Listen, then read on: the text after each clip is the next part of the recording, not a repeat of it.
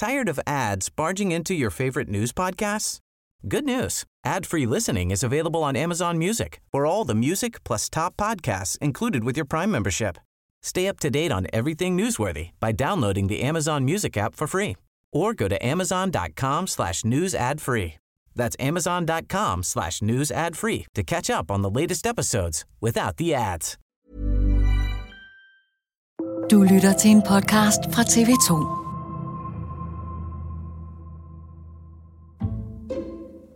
Jeg har talt med tilrettelæggeren inden det her interview, som fortalte mig, at du spurgte, hvem skal egentlig interviewe mig? Hvem er vært? Og så sagde hun, jamen det er Joachim, og så spurgte du, er han sådan et mandesvin? Hvad er det? Hvad er et mandesvin? Hvad gik det ud på? Ej, jeg vil gerne lige til mit forsvar sige, at jeg jo kender tilrettelæggeren. Og det var ment i spøg. Bare for at vide, om du abonnerer på nogle modsatte synspunkter. Fordi det, der er med lige præcis det her felt, som jeg har valgt at beskrive i bogen, det er, at det er mere folks holdninger og mavefornemmelser, end det er fakta. Jeg sammenligner det lidt med, der er utrolig mange ting, vi øh, bare antager om vores køn, men hvor fakta faktisk peger på noget andet. Og det svarer jo lidt til et eller andet sted, at hvis man går rundt og mener, at kvinder har et medfødt omsorgsgen, så svarer det faktisk til at mene også, at jorden er flad.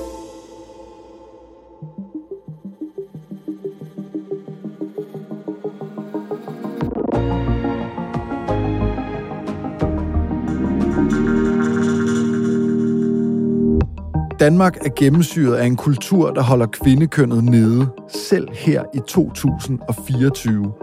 Det mener debattør og podcastvært anne Christine Kramon i hvert fald. I en ny bog beskriver hun de stereotyper om kvinder, som hun mener er med til at forhindre reel ligestilling. Men på hvilken måde? Og kan det virkelig passe, at der er tale om et bredt samfundsproblem? Du lytter til Dato. Mit navn er Joachim Claushøj Bindslev.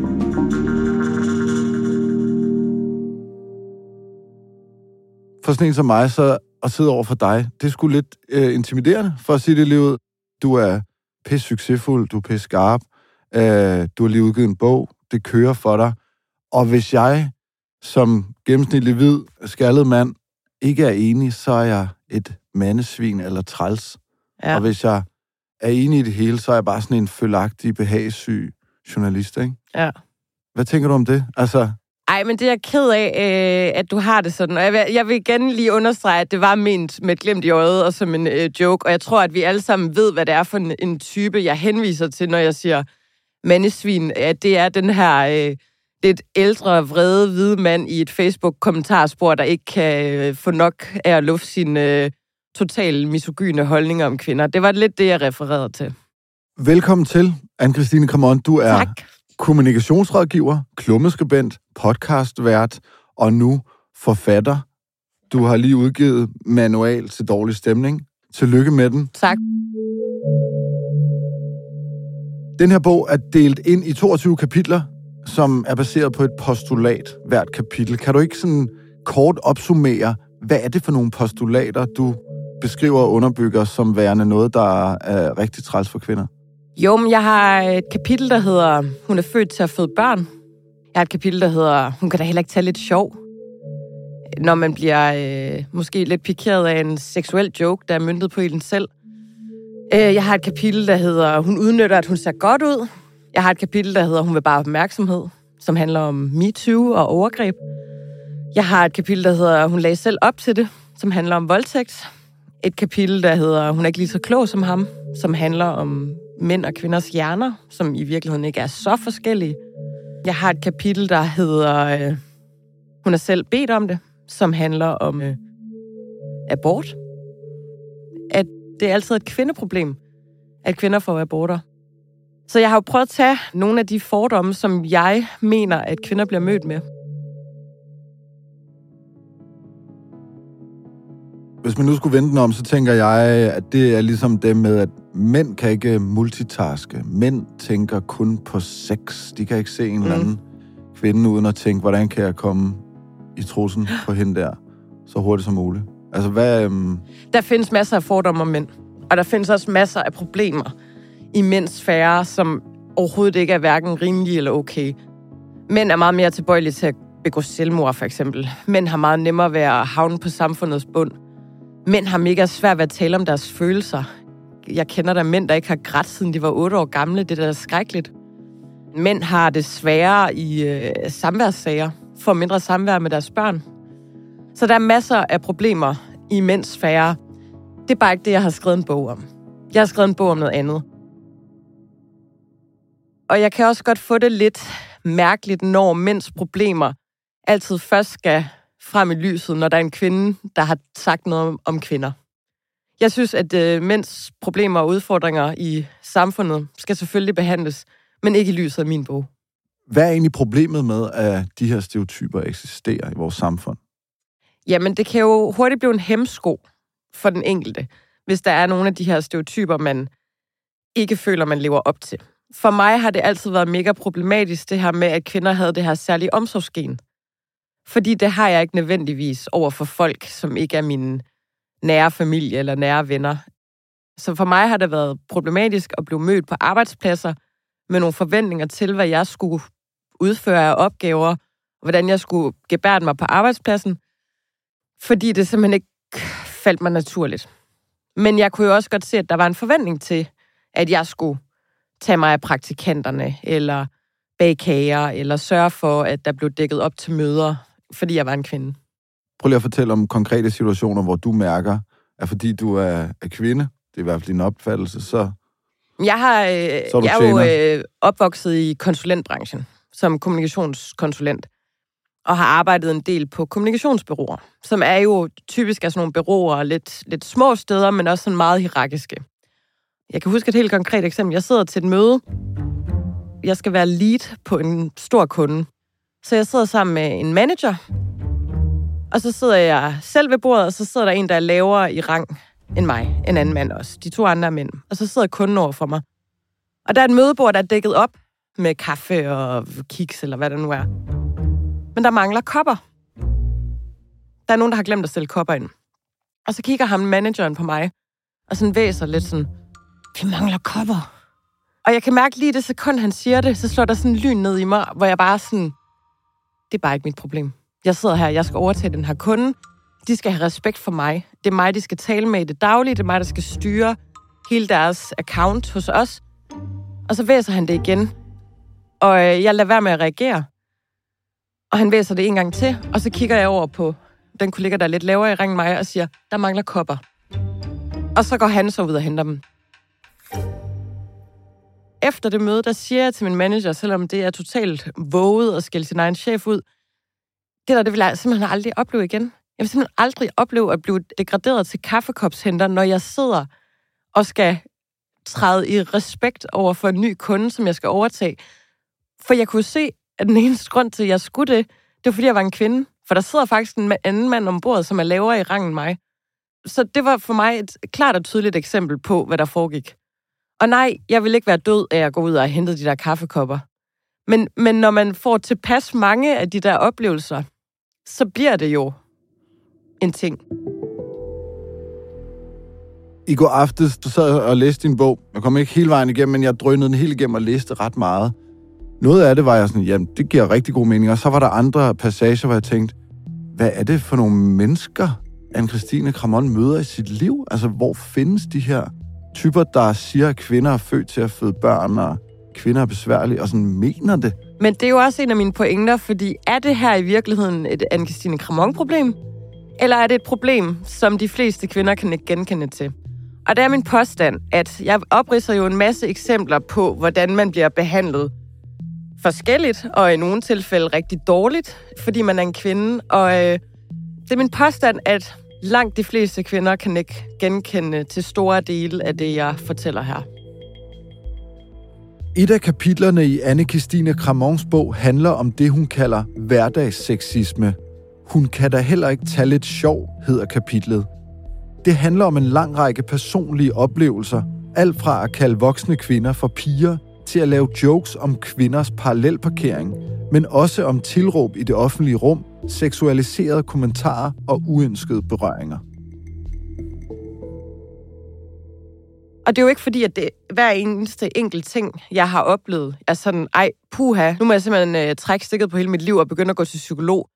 Men det er jo sådan, det er jo irriterende.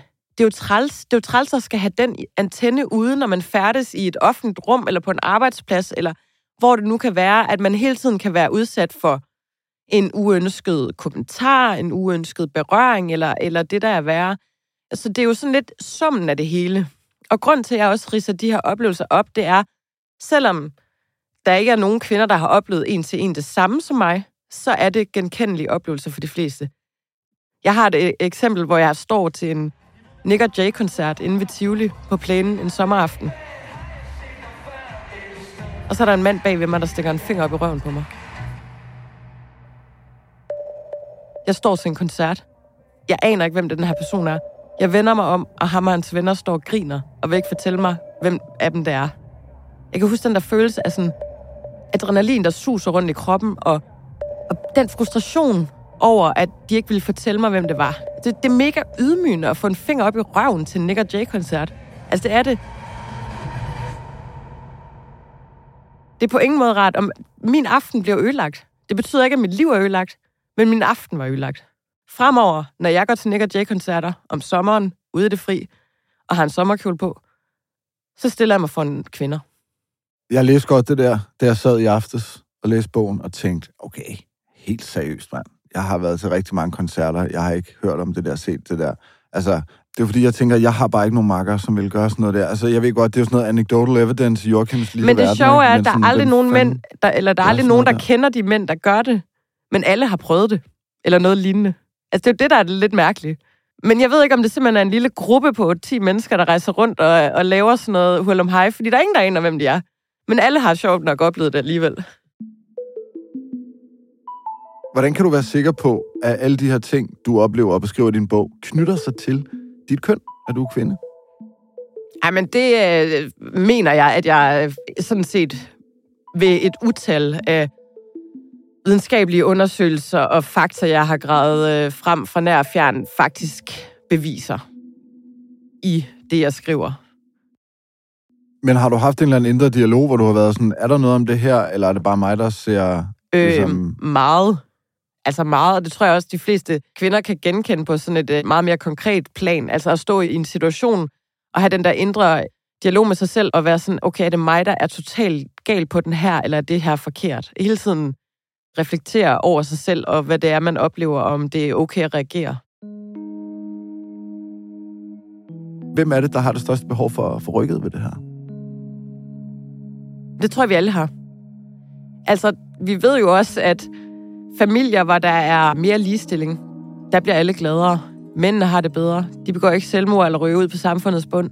Kvinder bliver gladere, når de kan kommunikere godt med deres partner. De får mere sunde og robuste børn, der klarer sig bedre. De har bedre sex. Der er alle mulige fordele ved, at tingene bliver lidt mere ligestillet. Hvor irriterende er det for dig, når jeg siger, kvinder er født til at føde børn? Det er der jo ikke nogen, der siger. Jo, Jørgen, en eller anden fuld øh, mand fra Vestjylland, eller hvor fanden øh, han nu Men det bor. kan jo godt være, at selvom du ikke går rundt og siger til folk, at kvinder er født til at føde børn, så ligger det som en eller anden, hvad skal man sige, implicit ting inde i dit hoved, sådan at når du... Når hvad, I, hvad ved du om det? Jamen, nu siger jeg bare, at det kunne godt være. Det for at forklare det. Øh, så det kunne jo godt være, at du tænker, når du skal fordele øh, husopgaverne sammen med din kæreste derhjemme, at du så tænker, at hun skal tage en større del af det, for hun har et anlæg for det der, for hun, fød, øh, hun er jo født til at føde børn, så hun er mere sådan omsorgsagtig.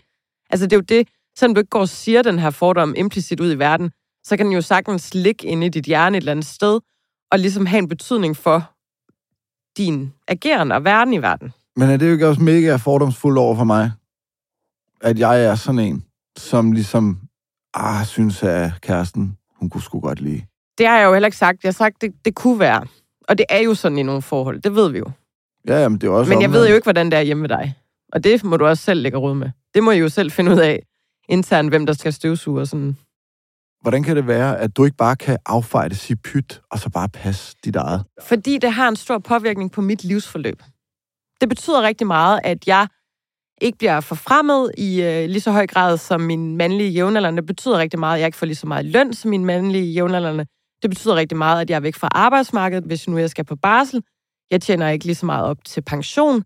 Jeg bruger generelt meget mere tid på omsorgsopgaver, som jeg kunne bruge på at skrive bøger, eller kitesurfe, eller whatever jeg ellers har lyst til. Der er ligesom nogle pligter og vilkår, der hele tiden er lagt ind i mit livsforløb, som måske ikke nødvendigvis behøver at være der. Det, jeg kan lade være med at tænke på, det er sådan det der begreb confirmation bias, ikke? som er sådan noget med, jamen, alt hvad jeg ser, bekræfter mit verdensbillede. Ja. Jeg har det selv sikkert på alle mulige lederkanter, ikke? Det har vi alle sammen. Og det kan jeg ikke lade være med at mistænke dig for at have det. I forhold til, jamen, prøv at se alle strukturerne arbejder imod kvinder. Altså, at alt, hvad du ser, så at sige, bekræfter, ja, den er gal. Altså, hvor med mine øjne eller alle mulige andre, så vil være sådan, hvad snakker du om? Ved du hvad? Skriv en bog om det. Jeg er bare nysgerrig efter, om der er en eller anden form for øh, tvivl, refleksion. Hvor meget er det dig, og hvor meget er det sådan en bredere? Altså i starten, da jeg gik i gang med det her projekt, der tænker jeg, at det helt sikkert var mig. Men det kan jeg jo se, det ikke er. Jeg kan jo finde utrolig mange kilder, der fortæller mig, at det er sådan. Så jeg er ligesom gået fra at tænke, at det her det er et individuelt problem for mig, til at det er et samfundsproblem. Men man må jo meget gerne modbevise mig. Min pointe er, at det virker som om, du bliver irriteret over, at jeg siger, jamen, har du et eller andet bias, du ved, hvor alt, hvad du ser, det Men bekræfter selvfølgelig dit ser jeg jo også verden igennem et filter. Selvfølgelig ser jeg øh, verden igennem min egen erfaringsramme. Og min erfaringsramme er meget af det, som jeg riser op i bogen. Min erfaringsramme er, at jeg skal løbe stærkere og kæmpe hårdere for nogle ting, som jeg kan se, at jævnaldrende mænd har meget nemmere ved. Det kan jeg jo ikke ændre på. Hvis ikke jeg finder bevis, eller hvis jeg finder det modbevist, nogle af de teser, som jeg har fremlagt, så er det jo sådan, det er. Altså, så må jeg jo også øh, slippe det. Men det er bare ikke tilfældet. Jeg har jo fundet bevis for meget af det, jeg påstår. Er det her noget, vi bliver glade af? Jeg tror, vi får en større livstilfredshed. Og det der er dejligt. Jeg tror ikke, det er sådan, man øh, spangulerer fløjten hjem fra arbejde, når man har læst min bog.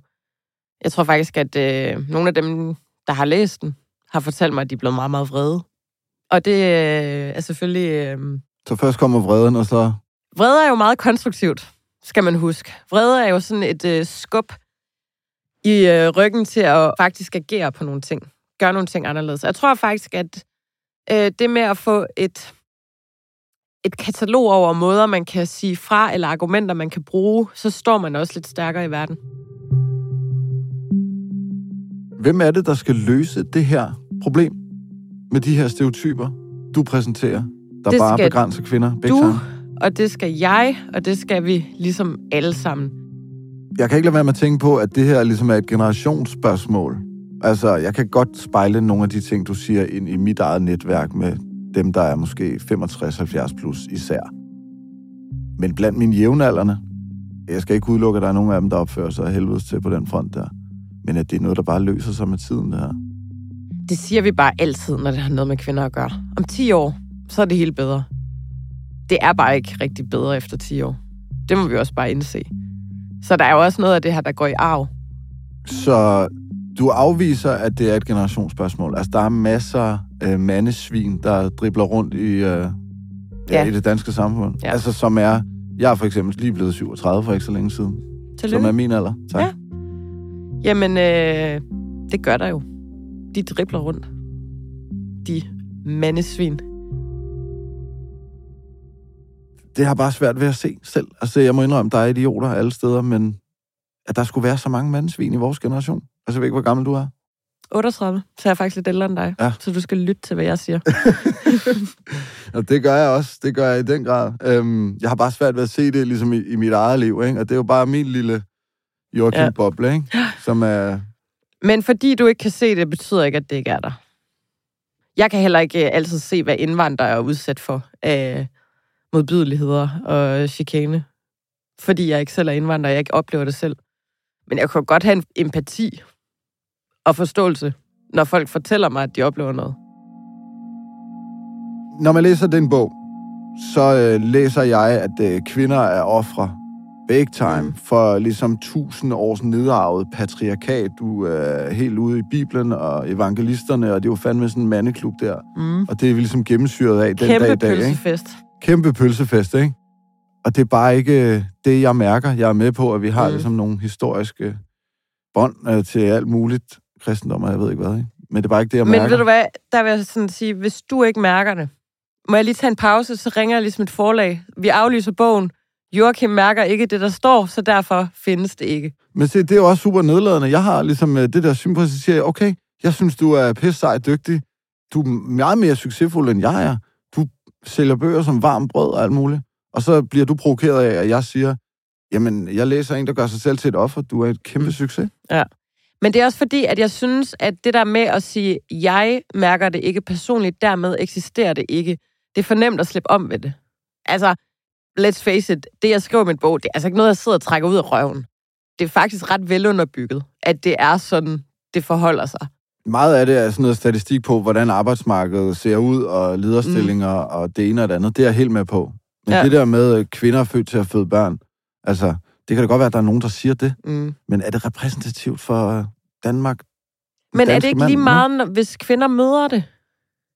Jamen for Altså, helvede, se- der vil jo altid være nogen, der er nogle kæmpe aber. Altså, jeg har oplevet at blive kysset på til fester, proppet mm. øh, bryster op i hovedet på mig og sådan noget, ikke? Altså, Men er det ikke okay, at man, hvad skal man sige, skoler eller uddanner kvinder i, hvordan man møder det her? Så kan det godt være, at det ikke er, er vildt mange, der går og siger det, men de fleste kvinder møder det dog trods alt. Er det ikke fint nok at sige, "Jamen, ved du hvad, kære kvinde, jeg hjælper dig lige, så du har et svar på redde hånd, når du møder det her? Fordi det kan være sindssygt nedladende og ydmygende at, at stå over for en type, der mener, at du hører til i køkkenet, eller hvad det nu kan være af latterligheder. jamen selvfølgelig, altså, det er da 100% fint nok. Det er mere, fordi jeg oplever, at du er det, der sådan er med lidt sådan noget nedladende fordom og mig. bias, det er jo, at øh, på et eller andet tidspunkt, så begynder man jo selv at tro på det. Det er jo det, vi skal undgå. Så begynder man jo som kvinde selv at tro på at sige, okay, jeg har kæmpet og kæmpet og knoklet på den her arbejdsplads. Jeg bliver ikke fremmed. Jeg opnår ikke det, jeg gerne vil. Det er, fordi jeg er dårlig til det. Altså, der er det jo ligesom bedre at sige, nej, det er ikke dårligt. Dig, der er dårlig til det, der er en struktur her, som gør, at det er sværere for dig. Det kan du så tage op med din chef. Altså, det er jo en konstruktiv måde at håndtere det på. Det, jeg mener, det er, at når jeg så kommer med mine øh, argumenter, som er sådan øh, mandesvinskategorien, øh, irriterende, ikke forstående, så er du meget uforstående over for dem, og sådan nærmest nedladende over for, at jeg ikke fatter noget, fordi jeg ikke er, er kvinde eller har oplevet det. Ej, det synes jeg altså ikke, jeg er. Det er jeg ked af, hvis jeg er i hvert fald. Det var ikke min mening. Øhm, jeg tænker, at det kan godt være, at du har nogle blinde vinkler.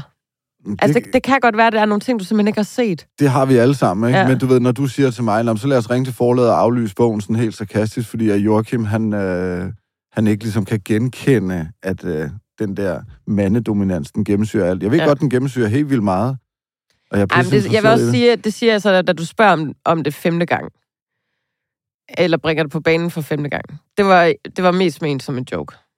Jeg mener bare, du ved, vi skal omfavne, hvordan I kvinder oplever verden. Så siger en mand Ja. noget, som prøver at gøre sig umage med at forstå det, og så skal han latterliggøres. Ja. Fordi han ikke forstår, hvordan kvinder er, hvad de oplever, og hvad de ser.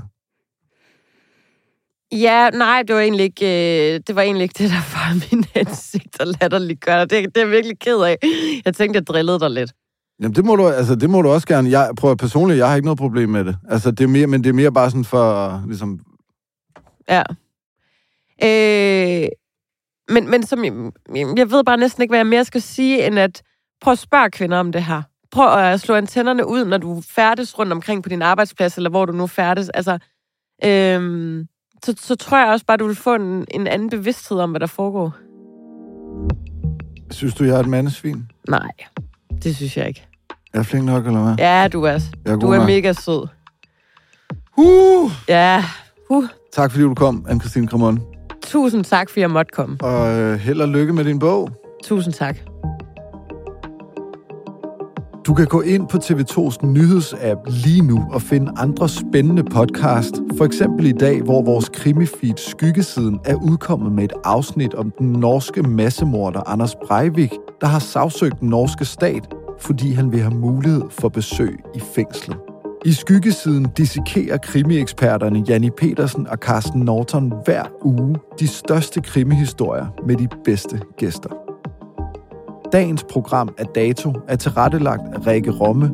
Ida Skovskov står for Lyddesign. Astrid Louise Jensen er redaktør. Og jeg hedder Joachim Claushøj Bindslev.